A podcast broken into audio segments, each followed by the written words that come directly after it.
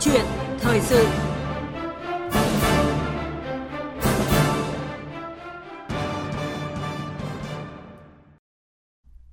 Thưa quý vị và các bạn, hôm nay là ngày cuối cùng của năm 2021, năm thứ hai mà thế giới phải đối diện với rất nhiều khó khăn của dịch bệnh COVID-19. Nhưng dù các nhà lãnh đạo thế giới phải dồn tâm trí cho việc xử lý dịch COVID-19 cùng hàng loạt vấn đề nảy sinh trong nước do hệ lụy của dịch bệnh, các hoạt động đối ngoại không vì thế mà kém sôi động. Có thể nói năm 2021 là năm tình hình địa chính trị thế giới có rất nhiều diễn biến đáng chú ý, trong đó cạnh tranh nước lớn thực sự có những thay đổi về chất. Nói đến cạnh tranh nước lớn, có thể thấy cặp quan hệ Mỹ-Trung vẫn giữ vai trò trung tâm, xoay quanh là những mối quan hệ liên minh, đối tác đan xen của cả hai bên nhằm tập hợp lực lượng cho cuộc đối đầu trực diện và quyết liệt hơn so với năm 2020.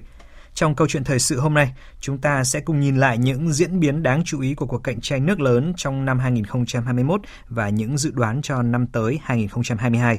Tham gia bàn luận về chủ đề này là Đại sứ Hoàng Anh Tuấn, nguyên Phó Tổng Thư ký ASEAN, và bây giờ thì xin được mời biên tập viên Thúy Ngọc và ông Hoàng Anh Tuấn bắt đầu câu chuyện thời sự. À, vâng, xin cảm ơn biên tập viên Bùi Chuyên và biên tập viên Hoàng Ân. Cảm ơn đại sứ Hoàng Anh Tuấn đã tham gia chương trình hôm nay của chúng tôi ạ. Cảm ơn biên tập viên Thúy Ngọc. Xin chào quý vị thính khán thính giả. À, vâng, à, bàn luận về câu chuyện cạnh tranh nước nước lớn thì à, chúng ta cũng sẽ được lắng nghe quan điểm và dư luận từ các địa bàn trọng điểm trong câu chuyện này, từ các phóng viên Phạm Huân, thường trú Đài tiếng nói Việt Nam tại Mỹ, phóng viên Bích Thuận, thường trú Đài tiếng nói Việt Nam tại Trung Quốc và phóng viên Quang Dũng, thường trú Đài tiếng nói Việt Nam tại Pháp.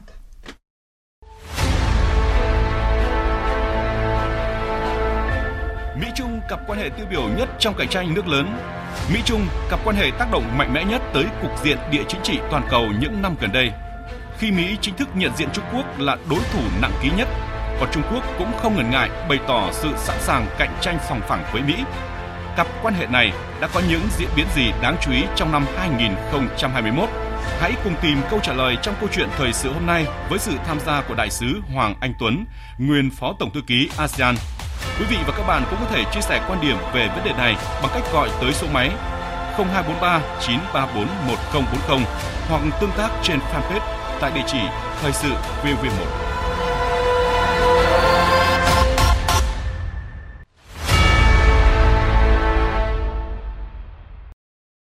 À, vâng, thưa đại sứ Hoàng Anh Tuấn ạ, như chúng ta vừa theo dõi thì à, nói đến cạnh tranh nước lớn thì có thể không thể không nhắc đến cái mối quan hệ Mỹ Trung và chúng ta cũng còn nhớ là hồi đầu năm mà khi ông à, Joe Biden nhậm chức tổng thống Mỹ thì nhiều người đã dự đoán rằng là ông Joe Biden sẽ xử lý cái mối quan hệ với Trung Quốc khác với người tiền nhiệm là ông Donald Trump. Vậy thì nhìn lại năm 2021 đánh giá một cách tổng quan thì theo ông là mối quan hệ Mỹ Trung của năm 2021 có cái gì khác biệt so với mối quan hệ Mỹ Trung của năm 2020 ạ?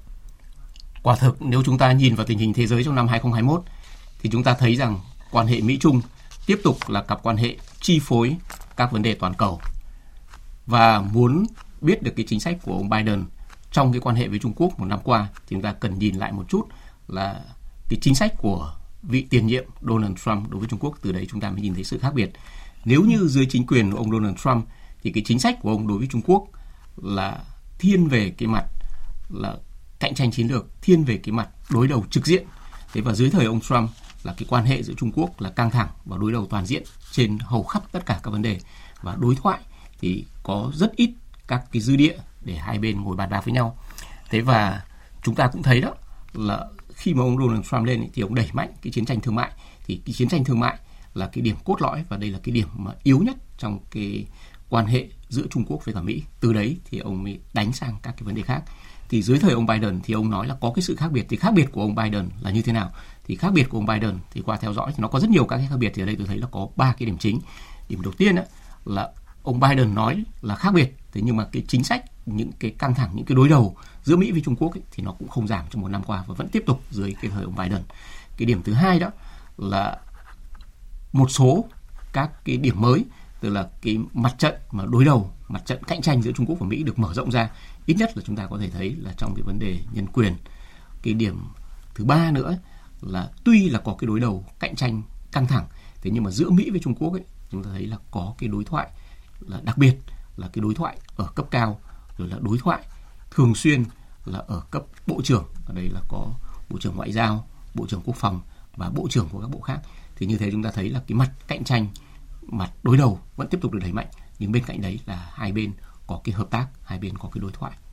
Vâng, nghĩa là cái xác định về cái chiến lược có thể không thay đổi nhưng mà cái cách cái cách xử lý thì có thể cách các cái biện pháp thì có thể khác hơn đúng không ạ? Đúng như vậy. Dạ vâng ạ. À, và cũng có ý kiến cái cho rằng là à, cho đến cái thời điểm này thì Mỹ và Trung Quốc dường như đã nhận diện về nhau rõ hơn, xác lập cái vị thế trong cạnh tranh giành ảnh hưởng vị trí cường quốc trên thế giới cũng rõ hơn. Ông có bình luận như thế nào về cái ý kiến này ạ? Đúng như vậy. Là qua 4 năm cầm quyền của chính quyền Donald Trump và một năm cầm quyền của chính quyền Biden thì cả Trung Quốc và Mỹ đều biết được các cái điểm mạnh điểm yếu của nhau. Thì chúng ta đã biết là biết được sở đoàn sở đoàn sở trường của nhau. Thế và ở đây ấy, thì Trung Quốc và Mỹ thì họ ấy có chung một số cái nhận thức mới là như thế này. Điểm đầu tiên ấy thì cả Trung Quốc và Mỹ đều thấy rằng là đây là những cái cường quốc số 1 và số 2 trên thế giới thế và cái chuyện là cái cường quốc số 1, số 2 trên thế giới thì lịch sử từ xưa đến nay là cái chuyện cạnh tranh giữa họ là cái câu chuyện đương nhiên và khó tránh khỏi. Thế và họ biết rằng là sẽ có cái câu chuyện cạnh tranh và họ chấp nhận có cái sự cạnh tranh có cái sự khác biệt như thế. Thì cái điểm thứ hai đó là họ cả Trung Quốc và Mỹ thì đều thấy rằng là trong một cái thế giới phụ thuộc lẫn nhau cả Trung Quốc và Mỹ là cũng phụ thuộc lẫn nhau rất là mạnh mẽ ít nhất là về mặt kinh tế là giữa hai cái nền kinh tế này là có cái sự đan xen về mặt kinh tế, là lệ thuộc lẫn nhau là khoảng 2.000 tỷ đô la, đây là một số tiền rất lớn và không dễ gì là có thể tách ra khỏi nhau được. Thế cho nên là chưa kể đó là có các cái vấn đề toàn cầu mà cả Trung Quốc và Mỹ cần phải phối hợp với nhau để phải xử lý. Thì cho nên là các cái vấn đề toàn cầu, các cái lợi ích song phương nó gắn chặt họ với nhau và họ cũng phải tìm cách để gỡ ra, chứ không thể chỉ đối đầu một chiều. Thế và cái điểm thứ ba nữa, và cái điểm này thì tôi nghĩ cũng là quan trọng, thì họ thấy rằng là những cái mâu thuẫn, những cái khác biệt này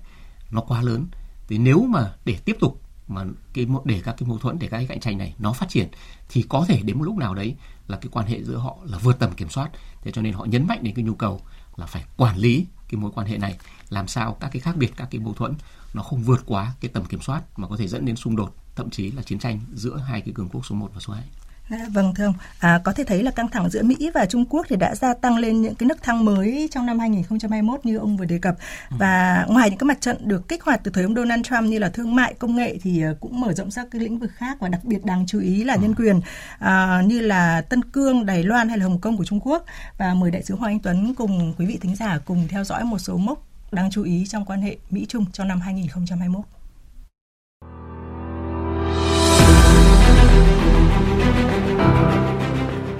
Ngày 20 tháng 1 năm 2021, Tổng thống Mỹ Joe Biden tuyên thệ nhậm chức. Ngay trong bài phát biểu đầu tiên, ông Joe Biden đã tuyên bố ông sẽ không vội vàng thay đổi cách tiếp cận của chính quyền tiền nhiệm trong quan hệ với Trung Quốc. Ngày 10 tháng 2 năm 2021, Tổng thống Mỹ Joe Biden và Chủ tịch Trung Quốc Tập Cận Bình đã có cuộc điện đàm đầu tiên. Trong khi ông Joe Biden nhấn mạnh các vấn đề về hoạt động thương mại nhân quyền của Trung Quốc, thì ông Tập Cận Bình tập trung vào sự tôn trọng lẫn nhau, hợp tác và đối thoại. Từ ngày 18 đến ngày 20 tháng 3 năm 2021 tại Alaska, Mỹ và Trung Quốc tiến hành cuộc đối thoại trực tiếp đầu tiên giữa quan chức cấp cao hai nước. Cuộc đối thoại đã diễn ra vô cùng căng thẳng khi cả hai bên phản đối gay gắt các chính sách của bên kia. Ngày 21 tháng 4 năm 2021, Ủy ban Đối ngoại Thượng viện Mỹ thông qua đạo luật cạnh tranh chiến lược năm 2021 cho phép huy động mọi công cụ ngoại giao, kinh tế và chiến lược giúp Mỹ đối đầu với các thách thức mà Trung Quốc gây ra đối với an ninh quốc gia và an ninh kinh tế của Mỹ. Ngày 8 tháng 6 năm 2021, Thượng viện Hoa Kỳ thông qua đạo luật cạnh tranh và đổi mới năm 2021 nhằm thúc đẩy khả năng cạnh tranh của Mỹ với Trung Quốc trong lĩnh vực công nghệ. Ngày 10 tháng 11 năm 2021 và những ngày cuối cùng của hội nghị thượng đỉnh COP26, Mỹ và Trung Quốc công bố tuyên bố chung về hành động chống biến đổi khí hậu, động thái hợp tác hiếm hoi giữa hai quốc gia. Ngày 15 tháng 1 năm 2021, Tổng thống Mỹ Joe Biden và Chủ tịch Trung Quốc Tập Cận Bình tiến hành hội nghị thượng đỉnh trực tuyến lần đầu tiên. Cuộc gặp kéo dài hơn 3 tiếng rưỡi, đánh dấu nỗ lực của cả hai bên trong quản lý mối quan hệ song phương đã xuống đến mức rất thấp, thể hiện qua tuyên bố của hai nhà lãnh đạo sau hội nghị. Trách nhiệm của chúng ta với tư cách là các nhà lãnh đạo của Trung Quốc và Mỹ là phải đảm bảo rằng sự cạnh tranh giữa hai nước không dẫn tới xung đột, cho dù là trong dự định hay ngoài ý muốn. Nói đơn giản hơn, hai nước sẽ cạnh tranh thẳng thắn.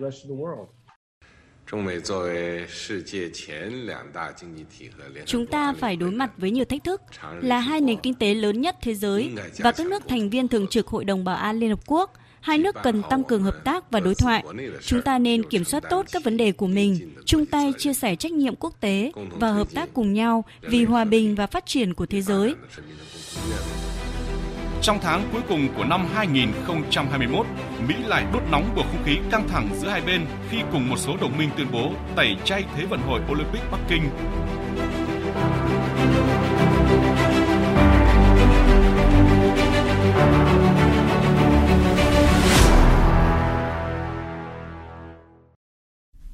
À, vâng thưa đại sứ Anh Tuấn, nhờ qua một số cái mốc quan trọng mà chúng ta vừa theo dõi thì chúng ta cũng thấy là à, khác với cái năm 2020 dưới thời ông Donald Trump thì năm 2021 Mỹ và Trung Quốc đã tổ chức được rất là nhiều cái cuộc gặp cấp cao cũng là cấp thượng đỉnh. Tuy nhiên là cái bầu không khí thì nó cũng vẫn rất là căng thẳng, thể hiện cái sự bất đồng của hai bên trong hàng loạt những vấn đề rất là gai góc. Và có một cái chi tiết đáng chú ý đó là trong cái cuộc gặp thượng đỉnh trực tuyến giữa ông Joe Biden và ông ờ, Tập Cận Bình hồi tháng 11 thì hai bên có thống nhất cái quan điểm là sẽ kiểm soát để bất đồng không biến thành xung đột. Vậy thì ông có thể lý giải cụ thể hơn, rõ ràng hơn về cái nội hàm của cái cái quan điểm này ạ? Như chúng ta đã biết đó, là tại cái cuộc gặp cấp cao trực tuyến giữa ông Biden và ông Tập Cận Bình ngày 15 tháng 11 năm nay đó thì cả hai bên đều nhấn mạnh tức là có rất nhiều cái khác biệt nhưng mà cái điểm thống nhất thì hai bên là thống nhất được với nhau là cần phải kiểm soát các cái bất đồng các cái khác biệt giữa họ với nhau thì tại sao lại như vậy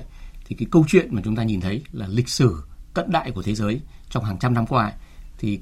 nó cho thấy rằng là cái mâu thuẫn về mặt cơ cấu tức là giữa cường quốc số 1 và cường quốc số 2 trên thế giới khi cái khoảng cách quyền lực giữa hai cái cường quốc này càng tiệm cận lại, càng gần nhau thì cái mâu thuẫn giữa họ, cái khác biệt giữa họ nó càng ngày càng lớn. Thế và Trung Quốc và Mỹ, hai cường quốc lớn nhất lại sở hữu vũ khí hạt nhân cho nên là những cái mâu thuẫn những cái bất đồng của họ là nó khác so với cả các cái mâu thuẫn với các bất đồng là hàng trăm năm trước.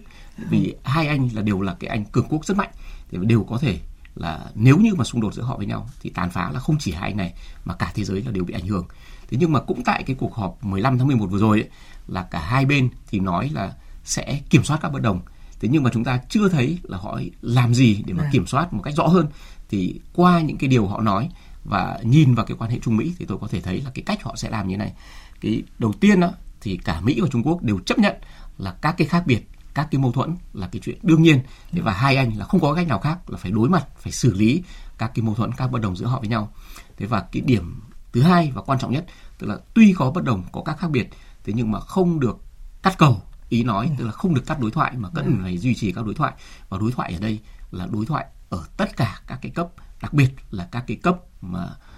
cao như là cái cấp uh, ngoại trưởng. Và cái điểm cuối cùng nữa là hai bên cần phải duy trì đối thoại là ở cái cấp cao nhất, như là cái cấp của ông Tập Cận Bình và ông Joe Biden, hoặc là những cái nhà lãnh đạo sau này của Trung Quốc và Mỹ. Thì cái điểm này nó là điểm quan trọng, vì cái cuộc gặp cấp cao giữa hai bên thì nó tạo ra được một cái lòng tin, tạo ra được một cái cơ hội để hai bên xử lý các cái mâu thuẫn, các cái bất đồng với nhau. À, vâng ạ. À, và để chúng ta hiểu rõ hơn là Mỹ và Trung Quốc sẽ xử lý mối quan hệ song phương để à, bất đồng không biến thành xung đột như thế nào thì chúng tôi kết nối với phóng viên Phạm Huân, thường trú Đài Tiếng nói Việt Nam tại Mỹ và chị Bích Thuận, thường trú Đài Tiếng nói Việt Nam tại Trung Quốc. À, trước hết thì chúng ta sẽ đến với điểm cầu Mỹ với phóng viên Phạm Huân ạ. Xin chào anh Phạm Huân ạ. Vâng, xin chào biên tập viên Thúy Ngọc và quý vị thính giả. À, thưa anh Phạm Huân, à, chúng ta có thể thấy là quan hệ với Trung Quốc là một trong những cái lĩnh vực à, hiếm hoi có được sự đồng thuận giữa hai đảng Dân chủ và Cộng hòa trong Quốc hội Mỹ. Vậy thì điều đó tạo thuận lợi như thế nào cho chính quyền Mỹ trong cái việc hoạch định các chính sách à, xử lý mối quan hệ với Trung Quốc ạ thưa anh? Vâng, trước hết là hiện nay Đảng Dân chủ đang nắm quyền kiểm soát cả Hạ viện và Thượng viện và cái điều này là một lợi thế cho chính quyền Tổng thống Biden trong việc thực hiện chương trình nghị sự của mình cũng như là hoạch định chính sách trong hầu hết các lĩnh vực Mặc dù giữa hai đảng Cộng hòa và Dân chủ ở Mỹ luôn bất đồng và có sự chia rẽ sâu sắc, nhưng à, đúng như chị vừa nói, đó là cả hai đảng có được sự đồng thuận trong chính sách của Mỹ đối với Trung Quốc. Đáng chú ý là ngày 20 tháng 4 năm nay, Ủy ban Đối ngoại Thượng viện Mỹ đã thông qua đạo luật cạnh tranh chiến lược năm 2021 với số phiếu áp đảo nhằm đương đầu với Trung Quốc trong nhiều lĩnh vực. Đạo luật dài gần 300 trang, gồm nhiều vấn đề từ chiến lược ngoại giao, triển khai quân sự, cạnh tranh các giá trị đến kiềm chế hành vi kinh tế quốc tế mang tính săn mồi của Trung Quốc và tăng cường khả năng cạnh tranh của Mỹ. Đây là lần đầu tiên các nghị sĩ của cả hai đảng Dân Chủ và Cộng Hòa cùng nhau thúc đẩy một dự luật chống Trung Quốc sau khi Tổng thống Joe Biden tuyên bố cạnh tranh toàn diện với nước này. Sau khi được Tổng thống Joe Biden ký thông qua, đạo luật này có thể được coi là một cái văn kiện mang tính cương lĩnh để Mỹ đối đầu toàn diện với Trung Quốc trong những thập kỷ tới. Quan hệ Mỹ-Trung Quốc là một trong những yếu tố quan trọng quyết định cục diện kinh tế, chính trị và quân sự thế giới.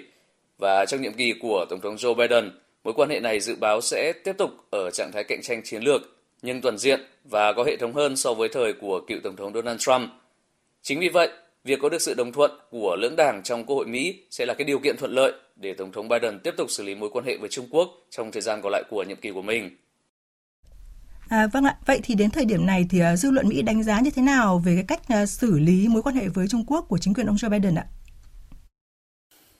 Vâng, thật dễ hiểu khi uh, dư luận tại Mỹ có những cái đánh giá khác nhau về cách tiếp cận và xử lý các mối quan hệ với Trung Quốc sau gần một năm lên cầm quyền của chính quyền Tổng thống Biden.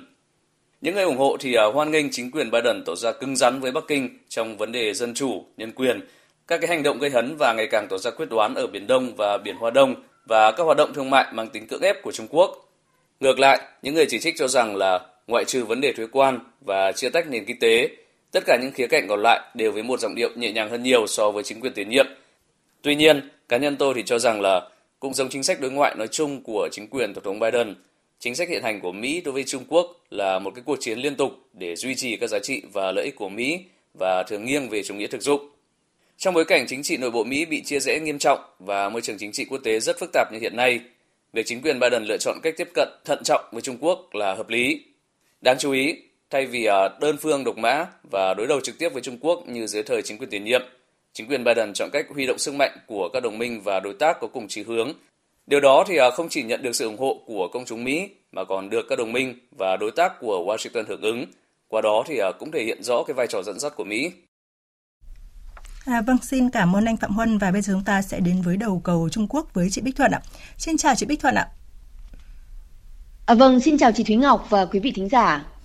À, thưa chị, à, một năm dưới thời Joe Biden thì à, Trung Quốc có lẽ đã thấy là không thể trông đợi ở Mỹ một cái cách tiếp cận bớt cứng rắn hơn trong quan hệ với Mỹ. Vậy thì Trung Quốc đón nhận câu chuyện này với tâm thế như thế nào thưa chị? À, theo tôi thì đều là hai nước lớn trên thế giới nên khi Mỹ tiếp cận cứng rắn thì Trung Quốc cũng không thể tỏ ra quá mềm mỏng. Trong tuyên bố mới nhất hôm 20 tháng 12, à, Ngoại trưởng Trung Quốc Vương Nghị nhấn mạnh quan điểm nhất quán và rõ ràng của nước này là ủng hộ đối thoại nhưng phải bình đẳng, hoan nghênh sự hợp tác nhưng đôi bên phải cùng có lợi, có thể cạnh tranh nhưng phải lành mạnh và Trung Quốc không sợ đối đầu và sẽ chiến đấu đến cùng. À, tuy nhiên có một điều chúng ta không thể phủ nhận là trong năm qua, tương tác giữa hai bên nhiều hơn hẳn so với thời gian trước đó. Ờ, Chủ tịch Trung Quốc Tập Cận Bình và Tổng thống Mỹ Joe Biden đã có hai cuộc điện đàm và vừa tổ chức cuộc gặp qua video đầu tiên vào tháng 11. Điều đó cho thấy là cả hai bên đều đang cố gắng kiểm soát bất đồng. Số liệu thống kê của Hải quan Trung Quốc cũng cho thấy quan hệ Trung Mỹ đang trong trạng thái nóng về kinh tế và lạnh về chính trị. Mỹ tiếp tục giữ vững vị trí đối tác lớn thứ ba của Trung Quốc với thương mại song phương gia tăng mạnh mẽ trong 11 tháng đầu năm nay, đạt hơn 682 tỷ đô la Mỹ, tăng hơn 30% so với cùng kỳ ngay cả khi quan hệ song phương tiếp tục đi xuống do căng thẳng trên hàng loạt vấn đề. À, vâng ạ, à, có một cái diễn biến mới trong quan hệ Mỹ-Trung trong năm 2021 đó là Mỹ đã gia tăng áp lực lên Trung Quốc trong vấn đề nhân quyền. Vậy thì quan điểm của Trung Quốc trong cái vấn đề này là như thế nào thưa chị Bích Thuận? À, nói đến lĩnh vực nhân quyền trong quan hệ Trung Mỹ thì nổi lên gần đây nhất là vấn đề Tân Cương. Trong phản ứng đưa ra ngày 24 tháng 12, Trung Quốc đã gọi đạo luật ngăn chặn lao động cưỡng bức người Duy Ngô Nhĩ mà Tổng thống Mỹ Joe Biden ký ban hành là bôi nhọ một cách ác ý tình hình nhân quyền ở Tân Cương mà không quan tâm đến sự thật. Nước này cũng cáo buộc Mỹ có hành vi thao túng chính trị và cưỡng ép kinh tế khi ban hành đạo luật và nhiều lần dùng vấn đề Tân Cương để gây chuyện với Bắc Kinh nhằm phá hoại sự thịnh vượng và ổn định của Tân Cương, cản trở sự phát triển của nước này với lý do nhân quyền. Trung Quốc cũng cảnh báo sẽ có thêm phản ứng tùy theo diễn biến tình hình, nhưng không nói rõ các biện pháp phản ứng này là gì. À, có chuyên gia Trung Quốc cho rằng Việc Tổng thống Mỹ ký ban hành luật này cho thấy chính sách về Tân Cương và nhân quyền đối với Trung Quốc của Mỹ đã chính thức bước sang một giai đoạn mới, không còn dừng lại ở chỉ trích chính trị hay trừng phạt đơn thuần, mà bắt đầu tập trung vào việc sử dụng luật pháp của Mỹ để can thiệp toàn diện vào các vấn đề nhân quyền và Tân Cương của Trung Quốc. Đây cũng không chỉ còn là vấn đề đạo đức giữa hai nước, mà là vấn đề quyền lực tham gia sâu vào chuỗi giá trị toàn cầu và sự thống trị các quy tắc.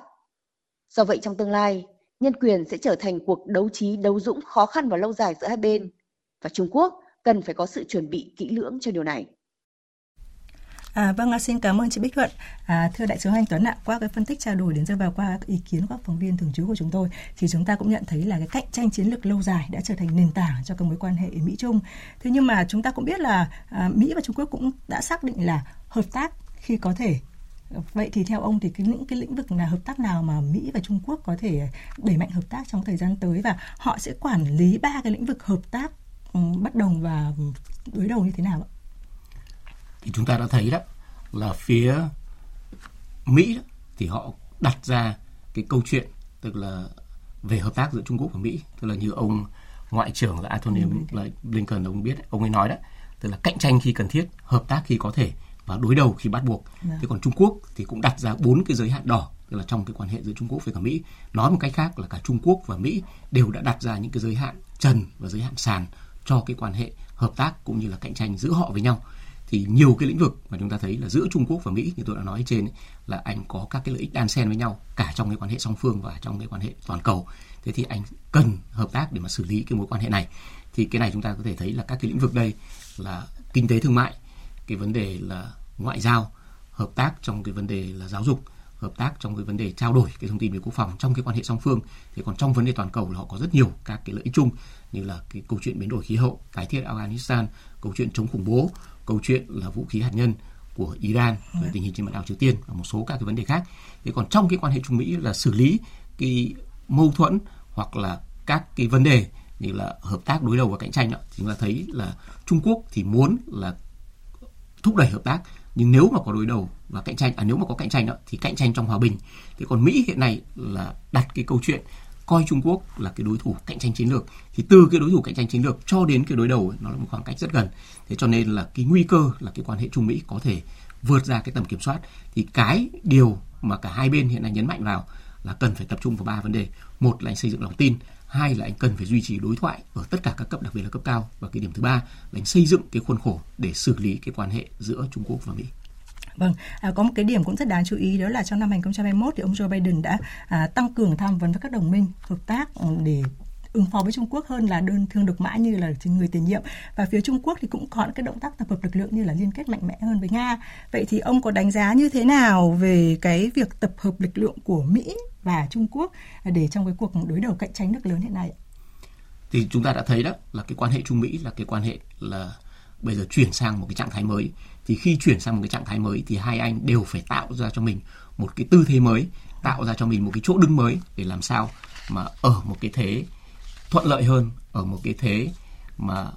khi đối đầu khi cạnh tranh thì anh luôn có cái lợi thế so với cả cái đối phương của mình. Thì trên rất nhiều các cái phương diện là cả Trung Quốc và Mỹ đều tiến hành các cái loại tập hợp lực lượng khác nhau. Thì ở đây tôi tóm lại là có ba cái điểm. Tức là đầu tiên đó, là Trung Quốc và Mỹ đều tìm cách là tăng cường cái nội lực của mình để tạo thế trong cái việc là đối đầu với cả đối phương. Cái điểm thứ hai đó là nhấn mạnh vào cái chuyện là xây dựng luật chơi vào cái chuyện là các cái vấn đề mà toàn cầu tập hợp lực lượng mới thì anh đưa ra các cái luật chơi mới đề phòng cái trường hợp là quan hệ giữa Trung Quốc và Mỹ xấu đi thì anh còn có những cái chỗ dựa là anh tập hợp lực lượng trên cái cơ sở là có các cái đồng thuận và trên cơ sở là các cái luật chơi mới. Và trong các cái luật chơi mới này, anh đóng cái vai trò chi phối. Thế và cái điểm thứ ba đó là anh tập hợp lực lượng trên cái cơ sở là thúc đẩy quan hệ với các đồng minh đối tác. Thì cái này là cả Trung Quốc và cả Mỹ đều làm rất mạnh trong thời gian qua. Thì chỉ riêng của Mỹ chúng ta thấy là trong cái một năm qua dưới thời ông Biden thì ông đã đẩy mạnh cái việc thiết chế hóa cái nhóm bộ tứ rồi lập ra các cái cơ chế an ninh mới trong đấy gần đây nhất là cái liên minh an ninh AUKUS gồm Mỹ, Australia và. Vâng. À, vâng, à, như chúng ta vừa phân tích thì à, các mối quan hệ Mỹ Trung thì đã tác động rất lớn tới à, cục diện à, thế giới trong những năm gần đây và một cái trung tâm quyền lực cũng không thể không nhắc đến trong câu chuyện này đó là châu Âu với rất nhiều đồng minh của Mỹ và chúng tôi kết nối với phóng viên Quang Dũng thường trú Đài Tiếng nói Việt Nam tại Pháp theo dõi khu vực châu Âu để tìm hiểu châu lục này đang tìm kiếm vị thế nào cho mình trong cuộc cạnh tranh nước lớn. Xin chào anh Quang Dũng ạ. Vâng, xin chào biên tập viên Thúy Ngọc, xin kính chào quý vị thính giả. À, vâng thưa anh, chúng ta đang bàn luận về mối quan hệ giữa Mỹ và Trung Quốc như một cái cặp quan hệ tiêu biểu của cạnh tranh nước lớn trong năm 2021. Vậy thì châu Âu với nhiều quốc gia là đồng minh thân thiết của Mỹ thì nhìn nhận như thế nào về cuộc cạnh tranh giữa Mỹ và Trung Quốc hiện nay ạ thưa anh? À, vâng, đối với cuộc cạnh tranh siêu cường giữa Mỹ và Trung Quốc hiện nay thì à, châu Âu nhìn nhận rằng đây là một sự tái hiện lại của chiến tranh lạnh. Nhận thức này thì được chia sẻ một cách rộng rãi không chỉ trong giới học giả châu Âu mà còn trong cả dân chúng châu Âu. Tuy nhiên thì Châu cũng cho rằng là cuộc cạnh tranh này mang các đặc điểm và tính chất khác với chiến tranh lạnh giữa Mỹ và Liên Xô trước kia. Và khác biệt lớn nhất nhìn từ phía châu Âu đó là cách mà châu Âu nhìn nhận về Trung Quốc. Ở trong năm 2020 thì châu Âu đã công bố các văn bản chiến lược, trong đó có định hình Trung Quốc bằng ba tính chất. Một là đối tác, hai là cạnh tranh và ba là đối thủ hệ thống của châu Âu. Và từ nhận thức này thì châu Âu xem mối quan hệ giữa châu Âu với Trung Quốc là vừa có hợp tác, vừa có cạnh tranh, vừa có đối đầu và cố gắng cân bằng quan hệ với Trung Quốc trên cả ba khía cạnh này. Ờ, nhận thức này của châu thì khác với Mỹ bởi Mỹ thì coi Trung Quốc là đối thủ toàn diện ờ, và châu cũng cho rằng là cách tiếp cận của Mỹ đối với Trung Quốc thì quá thiên về đối đầu ờ, có thể dẫn đến bùng phát xung đột trong đó kịch bản tồi tệ nhất đó là xung đột quân sự có thể gây ra các hậu quả thảm khốc cho cả thế giới.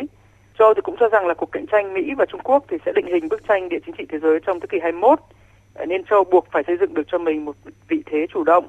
vững vàng, không bị lôi cuốn một cách bị động vào cuộc cạnh tranh này và phải quyết liệt hành động để cuộc cạnh tranh Mỹ-Trung không làm tổn hại đến các lợi ích của châu Âu. À, vâng thưa anh, thời gian gần đây thì chúng ta cũng thấy nhiều người nhắc đến cái câu chuyện là tìm kiếm sự tự chủ chiến lược mới của châu Âu. Vậy thì theo anh, châu Âu sẽ xác lập cái vị thế như thế nào cho mình trong cuộc cạnh tranh nước lớn ạ? Vâng, đây là một bài toán khó mà châu đang đi tìm lời giải. À, như tôi vừa có đề cập thì trong năm 2020 thì châu đã có một thay đổi nhận thức chiến lược đối với Trung Quốc còn vào tháng 9 năm 2021 vừa qua thì châu cũng đã công bố chiến lược Ấn Độ Thái Bình Dương của mình. Trong đó thì nhấn mạnh đến việc là chủ động can dự vào khu vực. Nói chung về tổng thể thì châu đang xây dựng cho mình một con đường thứ ba không lệ thuộc vào Mỹ hay Trung Quốc bằng cách là nâng cao sự tự chủ chiến lược. À, sự tự chủ chiến lược này của châu thì trước hết phải là tự chủ về sức mạnh cứng, tức là năng lực về quốc phòng và an ninh. Và đối với tham vọng này thì châu cũng đã có được một cú hích quan trọng vào cuối năm 2021 khi mà sau sự kiện Liên minh an ninh AUKUS ra đời thì nhằm xoa dịu sự tức giận từ phía Pháp thì ờ, chính quyền Mỹ cũng đã bật đèn xanh cho châu Âu theo đuổi các dự án quốc phòng an ninh tự chủ hơn, độc lập hơn đối với NATO. Và ngay sau đó thì châu Âu cũng đã công bố sáng kiến được gọi là phạm vi chiến lược. Trong đó trọng tâm là việc lập một lực lượng quân đội phản ứng nhanh 5.000 quân. À, tiếp đến thì ngay trong tháng 2 năm 2022, tức là sắp tới thì châu cũng sẽ tổ chức một thượng đỉnh về quốc phòng tại Paris. À, những bước tiến rất cụ thể này À, cộng thêm với các dự án quốc phòng đang được đẩy rất mạnh trong nhiều năm qua thông qua cơ chế PESCO sẽ giúp cho châu Âu lần đầu tiên trong lịch sử có được một sức mạnh quốc phòng riêng, dù còn tương đối nhỏ, nhưng mà bước đầu thì cũng có thể tự đảm đương được việc bảo vệ cho các lợi ích an ninh của chính châu Âu. Về tổng thể thì châu Âu hiểu rất rõ rằng là về lâu dài thì để sống sót được trong cuộc cạnh tranh cường quốc đang ngày càng khốc liệt như hiện nay, thì châu Âu sớm muộn cũng phải trang bị cho mình một sức mạnh cứng đủ tin cậy và tương thích với sức mạnh kinh tế của khối này. À, vâng, xin cảm ơn anh Quang Dũng. À, thưa đại sứ Anh Tuấn ạ, như vậy là chúng ta đã thấy là năm 2021 mối quan hệ Mỹ Trung đã diễn biến rất là quyết liệt và nó ảnh hưởng chi phối đến các cái trục quan hệ khác à, cho của tình hình địa chính trị toàn cầu. Vậy thì trong năm 2022 so với năm 2021, ông dự đoán thì cái sự khác biệt nó sẽ còn như thế nào? Ờ, cái quan hệ giữa Trung Mỹ đó thì trong năm 2022 thì cái dự đoán của tôi là dựa trên các cái diễn biến mà mình đã nhìn thấy trong cái năm 2021 và một số các cái điểm mới trong cái quan hệ Trung Mỹ thì tôi thấy như này. Cái điểm đầu tiên á, thì chúng ta thấy là cái quan hệ cạnh tranh chiến lược giữa Trung Quốc và Mỹ chắc chắn là sẽ tăng lên vì cái nguyên nhân như tôi đã đề cập ở trước tức là khi cái sức mạnh tổng hợp giữa Trung Quốc và Mỹ càng tiệm cận nhau thì cái mức độ cạnh tranh của họ là cái điều nó đương nhiên. Thế và cái điểm thứ hai đó là cả Trung Quốc và Mỹ đều tìm cách là xử lý cái mối quan hệ này để xử lý ở cái mức tức là hai bên đều cố gắng, nỗ lực cao nhất, không để các cái mâu thuẫn, không để các cái khác biệt của họ là để vượt tầm kiểm soát thì để làm được cái điều này thì họ tiếp tục là tăng cường đối thoại, tăng cường các cái trao đổi là ở các cái cấp khác nhau, đặc biệt là cái cấp cao nhất là chúng ta có thể thấy là trong năm tới có thể sẽ có các cái cuộc gặp cấp cao mà thậm chí còn thường xuyên hơn trong cái năm 2021 tức là giữa ông Tập Cận Bình và ông Joe Biden. Thế và cái điểm thứ ba đó thì chúng ta cũng thấy tức là các cái mặt hợp tác trong các cái vấn đề toàn cầu giữa Trung Quốc và Mỹ tiếp tục được thúc đẩy vì hai bên có quá nhiều các cái lợi ích uh, với nhau trong các cái vấn đề toàn cầu để xử lý các cái vấn đề toàn cầu không để các cái vấn đề toàn cầu này là nó vượt tầm kiểm soát. Và hơn nữa chúng ta thấy là rất nhiều các cái vấn đề toàn cầu dù là một nước lớn mạnh như là Trung Quốc và Mỹ anh cũng không xử lý nổi như là cái câu chuyện biến đổi khí hậu như là cái câu chuyện uh, Covid ờ, 19 rồi hai bên phải hợp tác với nhau để xử lý các cái vấn đề này. À, vâng, chúng ta cũng biết là cả Mỹ và Trung Quốc thì hiện nay cũng đều coi khu vực uh, Ấn Độ Dương Thái Bình Dương là một khu vực cạnh tranh chiến lược. Vậy thì theo ông cái sự cạnh tranh Mỹ Trung trong năm 2022 như ông vừa dự đoán thì nó sẽ tác động như thế nào tới cái khu vực này ạ? trong năm 2022 và các năm tiếp theo, khu vực Ấn Độ Dương và Thái Bình Dương tiếp tục là cái khu vực